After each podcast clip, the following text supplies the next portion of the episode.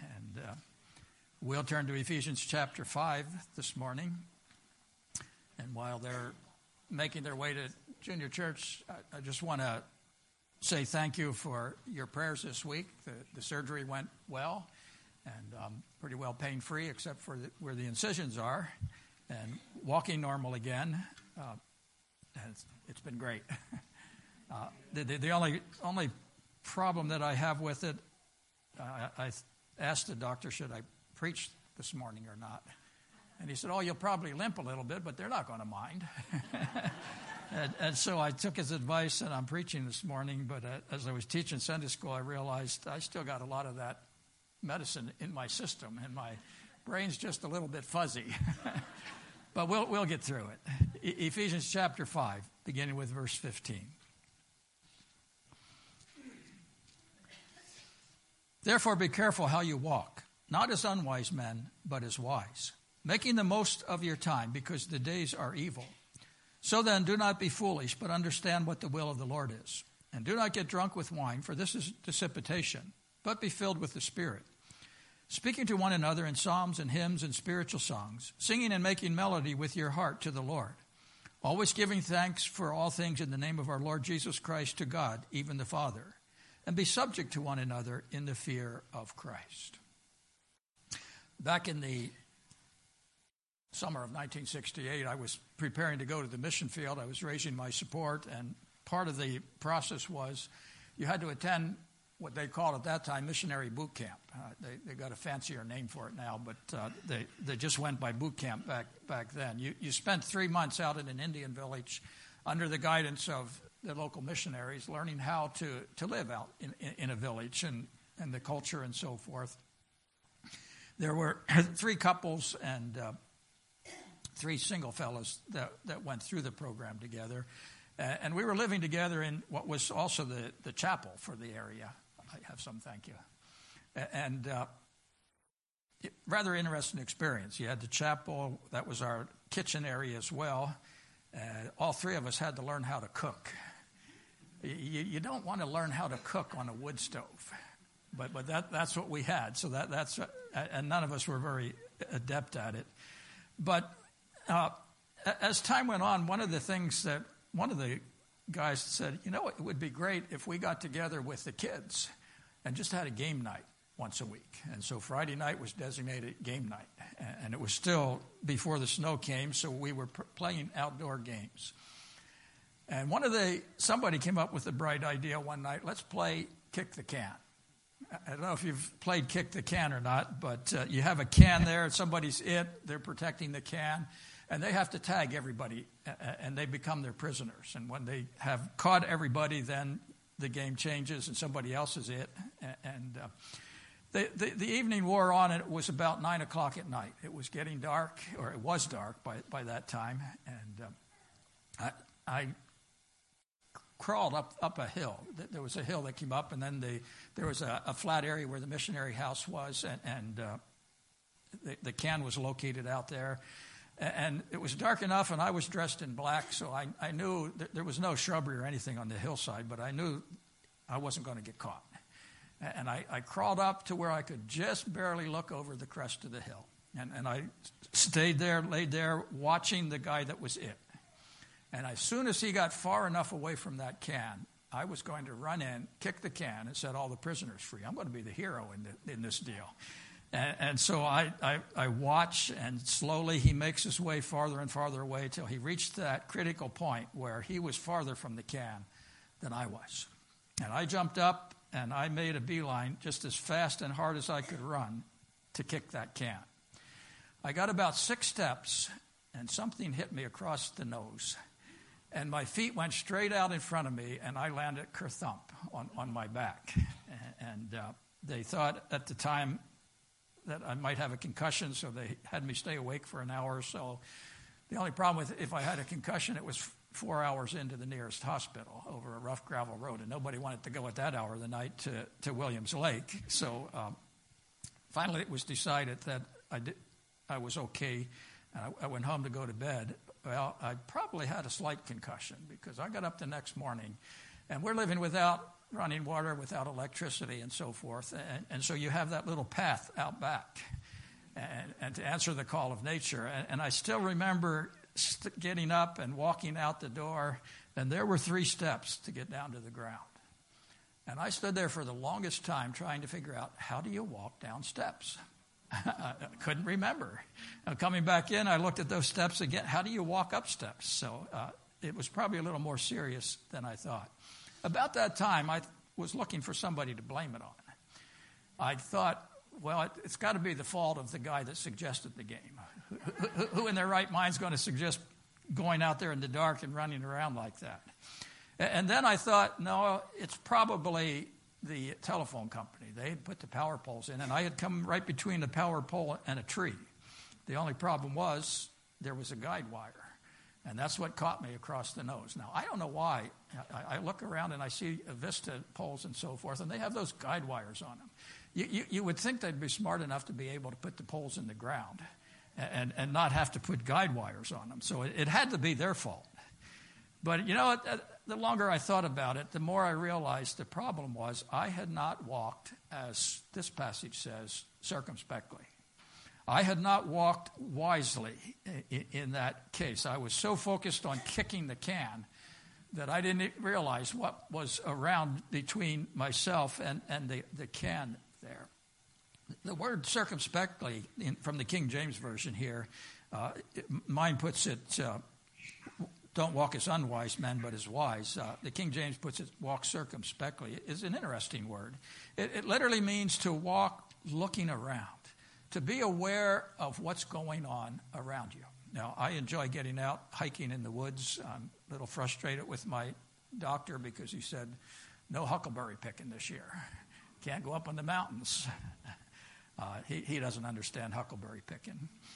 But uh, when I'm out there, I like to look around. I, I like to know what's out there. What uh, uh I even like to look behind me to, to in case I have to go back the same way. I don't like to go back the same way, but if, if you have to, you, you, you got to know uh, the, the, the, path and so, so forth there. That's the idea that he has with that word circumspectly. It talks of walking with precision, of accuracy, of, of proper behavior in our lives. Now, I, I didn't walk circumspectly that day, I, and I, I realize I'm not the only one that, that, falls into that trap. How many times have you gone into the parking lot in, at, in the mall or so forth, gotten out of your car, walked into the mall, finished your shopping, and came out. Where did I park my car?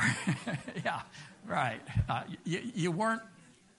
Uh, what you should have done is look around when you got out of the car, see where you were in perspective with the building, and, and, then you would know you could come right back to the car. You weren't walking circumspectly in, in that particular time.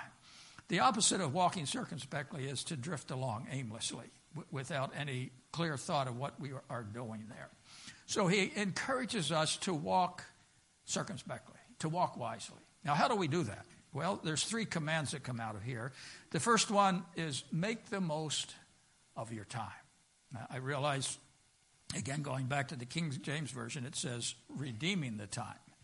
Uh, I have a little bit of a struggle with that concept because when we think of redeeming something, we think uh, usually think of buying it back. You know, you take something and you're, you're short of cash, and you take something to the pawn shop, and, and they give you a certain amount of cash for it.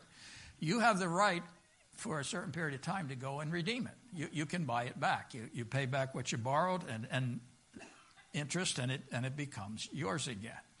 Uh, same thing happens a lot of times when somebody loses a house for bankruptcy. They're, they're usually given by the court a period of time in which they can redeem that property. They can buy it back. Now, the, the problem with that is we can't turn the clock back. We can't buy back time in that sense. Uh, we, we, we attempt to do it with daylight savings time, but I'm not sure that that really accomplishes anything. That doesn't save any time, and, and we don't get any extra time. But uh, this word can also be translated, instead of buy back, it can also be translated to buy up. And that's, with that comes the idea we make the most of our opportunities, that the opportunities that God presents to us. It's the same idea that the Marines have. I don't know if they still have that slogan or not, but uh, And my wife quoted the slogan for me and said, You got to do it right if you're going to quote it there. Uh, uh, I'm going to give you the English version of it. it's seize the day. Uh, uh, uh, seize that, that opportunity that God gives you today. The word opportunity is a sailing term, incidentally. It literally means to the port. And the idea behind that word is that the sailors would use the wind, they would use the tide, they would use the, the oars, they, they would use whatever resources they had so that they could arrive safely to their destination, to the, the port that they were head, headed toward there. And I think it's important for us to remember that our port, our destination, is heaven. Uh, as we sing in that song, This world is not my home, I'm just a passing through. We're headed for glory. And uh, that in Matthew chapter 6, verse 33, it says, Seek first the kingdom of God. Seek first his righteousness. And then all of these things, he said, then you can enjoy all of the things of, of, of this life. But we are to live. We are to take the opportunities that God gives to us and use them in such a way that if we were to cross that finish line today, we would hear those words, Well done, thou good and faithful servant. We, we would enter into the joy that, that he has for us there. The days, he said, are evil. Uh, we see that all around us today. But that doesn't excuse us from living carelessly. We are to live in such a way, we are to use our time, our talents, our opportunities, our gifts to reveal the character of Christ to our generation, to our society. That is what is involved in making the most of our time there in, in verse 16. The second command he gives to us is that we are to understand God's will. Verse 17. Uh, don't be foolish, but understand what the will of the Lord is. This is in the Greek, uh, it comes across in, in our English as making, uh, as understanding what the will of the Lord is, but in the Greek, in the Greek it's a command. The, the same as making the most of your time. This is a, a command in, in the Greek. How do we know what God expects? Well, the starting point is the Scripture. What does the Word of God say? What, what are the principles that, that He gives to us there? Uh, are we mining out of His Word the basic principles and applying them to lo- our life? And then we have the promise in James chapter 1. In verse 5, if we lack wisdom, we don't fully understand what His will is, we have the privilege of prayer. We can come and ask in faith, and, and God, in His grace, will reveal His will to us. The, the, the problem with understanding the will of the Lord is uh, Jesus, when he taught his disciples to pray, he said, Thy will be done on earth as it is in heaven. And then, as, as he was approaching the cross, you remember he knelt in the Garden of Gethsemane and he prayed, Not my will, but thine be done. You, you ever notice when you're praying to God for direction or about a problem in your life, do you ever do what I do? You figure out how it can be solved, and you come and tell God how to do it. Rather than coming and asking, Lord, what do you want to do in this circumstance? How, how do you want to deal with this situation? What, what is your will at this time? Because His will is not always the same as our will. Sometimes His will will lead us through some rough places. Sometimes it'll lead us through some trials, and we just as soon say, Lord, take them away. I don't want them. But uh, God said, I have a purpose in them, and my will is for you to walk through them. Are, are we willing to pray, Lord, thy will be done? Are, are we willing to seek his will today? Or do we demand that God bless us in our plans and, and do it our, our way today? I, think of that when I think of that song after 911. We, I don't know how many times we heard that song on the radio and TV and so forth. God bless America. Did you ever stop to ask at that point in time, how could God bless America with the corruption and the evil that was there? Maybe God needed to send some judgment on America to bring us back to a place of revival. And, and I think of that even today. Uh, uh, the West is burning up, the East is being flooded out. And uh, don't you wish you could share some of that back and forth? but, but we can't. I wonder if God is saying something there. Uh, God is saying, hey, you've strayed from my ways you've got to come back to me. Are, are, we praying, Lord, remove the trial, or Lord, teach us in the trial what you have for us? years ago, uh, when I was still at home, we we always had uh, we used Scripture Press as our Sunday school curriculum in the church in which I grew up, and they they always had a paper that you took home, and for the adults it was the Power paper. Any of you remember those days? Yeah, a few of you are shaking your head, but. Uh, I, I, still remember reading an article in one of the Power papers. It was written by Henry Jacobson, and uh, he later had it published in, in Moody Monthly, but I, I got it from the, the Power paper. In it, or the name of the article was Let God Be God. And he was dealing with the question of prayer. And, and do we approach prayer with the idea that He is God or we are God? For instance, we have a health need in our life. What is the first thing that we pray for? Lord, remove it. I don't want it. Uh, I, I, don't want to go through the pain and the heartache and the, and the suffering. But he, he, his contention was what if God wants to take us through that to touch somebody else's life, to be an example to somebody else? Or, or what if there, there's somebody out there that needs to hear the gospel through us? We lose our job. And what's the first thing we ask? Lord, give me a job. Or do we ask, Lord, give me the right job? Because having a job is more than just earning a living. It's the, the place in which God is telling us to invest maybe a third of our life through the week for His glory. For somehow God's placing us on that job so that we can reveal to somebody else the character of Christ. And so, do we come with our list and say, Lord, do it this way? Or do we pray, Your will be done? What would you have me to do? And do we really seek to understand what is His will for us at this point in our life? Then the third command is that we are commanded to be filled with the Spirit. It's actually a, a two part command. He says, Don't be drunk with wine. We understand that. We, have all seen that in, in other people's lives. And maybe some of you saw it in your own life before you, you came to Christ. I, I, I don't know. I, I, I, remember during that time when we were had that missionary training, one of the missionaries uh, came to me and said, you know, one, one of the Indians had to sell some of his cows, and he needed somebody to help take them into Williams Lake, uh, which again was a four-hour drive. And he said, I'm going to take them in, but would you like to ride along?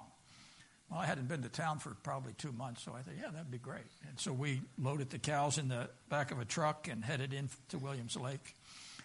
Uh, sold the cows at about five o'clock in the evening and had some dinner and got ready to come home, knowing that it would be close to midnight by the time we got home. But uh, that that was okay.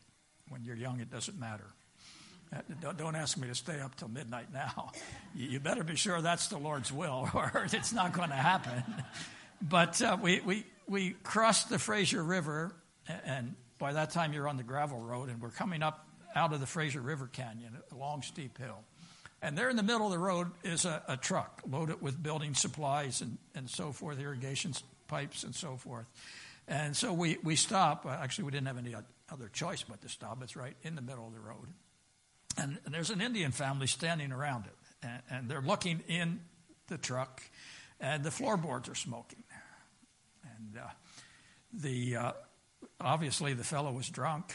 Uh, he had come up the hill without shifting gears, and it overheated, and it was the floorboards were, were smoking. And, and, so we uh, only liquid we had happened to be a couple bottles of of beer that he had in the truck. we, we broke them and, and cooled down the uh, the floorboards. Anyhow, uh, I thought he was going to come unglued at that point, but uh, uh another truck came along the other direction. We didn't have any idea who he was or where he was from, but the other truck recognized the, the rig. And he, he told us where it was from, and he, he, said, obviously, he's in no condition to drive it home. I'm headed into town. You're headed out that way. Would you mind driving the truck home for him?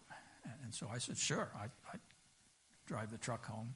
The only problem was, by this time, it was smelling pretty bad in, in that cab, and it was cold out. Uh, uh, the, we put the family in the other truck, and uh, I, I, started following him home.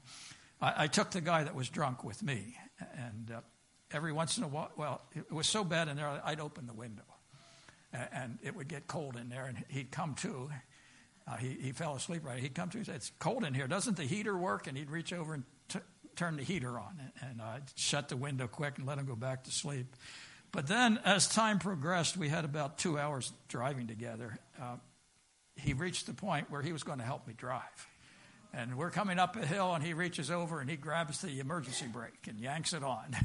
and after about three times of that and the truck stalling out, I said, You know, you do that one more time, you're walking the rest of the way. and he mumbled and complained and went back to sleep, and, and that was the end of it. But he was doing all kinds of foolish things because he was under the control of alcohol. And um, he warned us against that here. He says, Don't be drunk with wine because of the problems that it brings into our life, but rather it be filled with the Spirit. Let the Spirit, just as that alcohol took control of that man, he said, Let the Holy Spirit have control uh, in your life. Let, let him be the one who directs and guides you. He's teaching here by comparison and by contrast. By comparison, we can understand how wine or alcohol can control us, and that indicates how the Spirit can control us. Uh, we, you drink enough of that alcohol, and, and it takes over, it, it takes control. And uh, the contrast here is, though, that wine is, or alcohol is, is the word that he's using here, is actually a, a depressant. I, I always am amused when you go into a restaurant or so forth, and it says happy hour and you, usually it's happy three hours or, or so. You, you, you go in there and, and, you look around and you wonder where is, the happiness. They're, they're, not really happy in that hour. Uh, and is it wrong to be happy the rest of the time? I think that's an incorrect term because alcohol depresses the, the center of the brain that controls our self control, that controls our judgment, that, that controls our, our wisdom and even our balance there. So he says that is excess. That's debauchery. Same idea comes out of Proverbs 29, where, where he, he raises the question, Who has woe? Goes on to say, He that looketh long at wine and so forth. And, and he talks about the guy that gets drunk and gets into a fight and gets beat up. And what happens? He wakes up the next morning and says, I'm going to do it all over again. It, it just doesn't make sense there. But the Holy Spirit, on the other hand, stimulates. So that, that's the contrast there. He brings out not the worst in us, He brings out the best in us. One of the fruits of the Spirit is self control, and, and, he, he brings that out in our lives. Now, the command here to be filled with the Spirit is, first of all, in the plural tense. So it wasn't just one individual, it's all of us. We, we all have the responsibility to be filled with the Spirit. It, it's also in the, in the passive tense here. Uh, that indicates that we do not fill ourselves. He does the filling. He, he, he does the, the work in, in our hearts. Now, we have to allow him to do that, but we don't manufacture the Spirit. The Spirit comes on his own initiative there. Same idea comes out of Colossians 3:16, let the word of Christ richly dwell within you with all wisdom, teaching, admonishing, and so forth. Uh, singing with spiritual songs there. We, we, we allow the word of God to have its effect in, in our lives. It's also in the present continuous tense here, which means it's not a once for all experience. It's a continual experience. We need to be continually seeking to be filled with the Spirit of God, continually surrendering control of different areas of our life to, to the Spirit's control. And when we do that, four things happen in, in us. Uh, the first is unity in verse 19, speaking to one another. There, there's that sense of, not speaking to yourselves here. He, he's using the plural reflexive here. It, it, we speak to one another with psalms and hymns, uh, uh, the idea of public worship there, uh, with the idea that we are to edify, to build up one another. The, the question that we should ask is not what's in it for me, but what's in it for the body. How can I best meet the needs of, of those around about me? That brings the spirit of unity into our life. The second aspect of being filled with the Spirit is worship here. He said, singing, making melody in your heart. Aren't you glad he says that? Making melody in your heart. Uh, uh, some of you have observed that when my mic is on, I just mouth the words. I, am singing in my heart, but you're not going to hear me singing out loud because I, I, the melody just escapes me there. But in the heart, are we worshiping Him. John 4 says that we should worship Him in spirit and in truth. Uh, when we are worshiping Him as we should, uh, one of the byproducts of that, I believe, is joy. And that, he, he, he, makes mention of that here, making melody in your heart to the Lord. It carries the whole idea of, of joy there. Someone has said joy is the quiet confidence that God is in control of my life. I, I like that. Uh, it doesn't mean that all the circumstances are, are great or that we, we, we, don't necessarily say thank the Lord that, that, like one of my friends did. He, used, he hit his thumb with a hammer and he'd say, Praise the Lord, I hit my thumb again. I, I don't think that's the idea that he has in mind here. I, I, I know he was trying to fulfill the scripture to give thanks and everything. But it, behind it is the idea that if we are walking in the Spirit, and we know that the Spirit of God is in control. It doesn't matter what the circumstances are. We have a reason to be- believe that God knows what He's doing. And that brings joy to our hearts. We can rejoice in, in the Lord. The, the third area that, that he presents to us is, is thanksgiving. Verse 20, always giving thanks for all things. Again, if the Spirit is in control of our heart, we'll have a thankful heart. And so, a, a good measure, perhaps, of whether we are being filled with the Spirit or not is uh, did you do some grumbling and complaining this week? In, that moment, you weren't being filled with the Spirit. You weren't allowing the Spirit to, to take control of your life. I, I thought maybe I had a, a, good reason this week to do some complaining, but uh, didn't really because God was at work. God, God was there. And, uh, in, 1 Thessalonians 5:18 it speaks of the fact that in everything not for everything but in everything give thanks. There, there, if god allows a, a, trial in our lives there's a reason for it. He doesn't do it unless he has a purpose in mind for us. And so we go back to philippians chapter 2 i think i jumped ahead of you there. Uh, verse 14 says do all things with just a little bit of murmuring and complaining? No, not quite. He said, without murmuring or complaining. And, and the reason for that, if you go down to verse 16 of that passage, is the reason he said, do it without murmuring and complaining is so that our light may shine in a sin darkened world. As we learn to give thanks even in the hard times of life, like the Apostle Paul did in prison, remember? He was in um, Philippi, thrown into prison. He had been beaten. He was in stocks. And what did those two crazy men, Paul and Silas, do at midnight? They were singing and preaching and, and presenting Christ to the other prisoners there. Uh, I don't know about you, but I'd find that hard to do. And yet they did. And as they gave thanks, they realized, yes, it was meant for evil, but God used it for good. Uh, late, later, Paul, writing back to the Philippian church, said, uh, The things that happened to me happened why? for the furtherance of the gospel. God had a purpose in it, and, God used it to, to build his church in that part of the world. So, how thankful were you this week? And how much complaining did you do? And, and maybe you need to talk to the Lord about that and, and, and confess that today. The third, fourth area, if we're filled with the Spirit, is we will be we will have submission. Verse 21 Be subject to one another in the fear of Christ. Now, I know some translations like to put this with verse 22.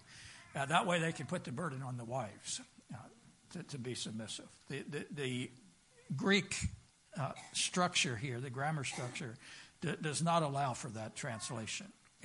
verse 22 illustrates what he's saying here, but I think the basic command is to all of us to be submissive to one another. We're going to flesh that out in the next three weeks. We're going to look at the husband wife relationship, and I'm going to submit to you that we both, husband and wife, has to have to submit to what God has for us. What is the role that God has for us in, in that relationship? And then we'll look at uh, parent child relationship, and, and we like to think, well, the children have to submit to mom and dad. But mom and dad also have a role to play in that in submitting to the kids, and we'll, we'll, examine that. And then we'll look at the work world, the employer, the employee. How is it possible that, that we can submit knowing we have different roles? Well, God has called each of us to serve in the way that His Spirit leads us. We, if we're Spirit filled, the fruit of the Spirit is love, and we will exercise love in all of those re- relationships there. And so uh, I'm going to leave it at that for this morning with just the question how are you showing your love life to one another? Are, are they seeing the love of Christ being worked out in your life? Are, are you seeking to follow His will? Are, are you seeking to uh, allow Him to be glorified in, in your life today? Is He filling you? Are you in, under His control today? Let's pray. Father, thank you that you've given us your Spirit to help us to walk through this life. There are so many landmines out there, Father, that, that we really need to understand what your will is. We, we really need to, to use those opportunities to the glory of Jesus Christ. We really need to walk in the power of your Spirit. And we thank you that you've not left us helpless in those areas, but you've willingly sent your Spirit to direct and guide us. Give us the courage, Father, to live out in such a way that others would get a glimpse of Jesus Christ through us. We pray in his name. Amen.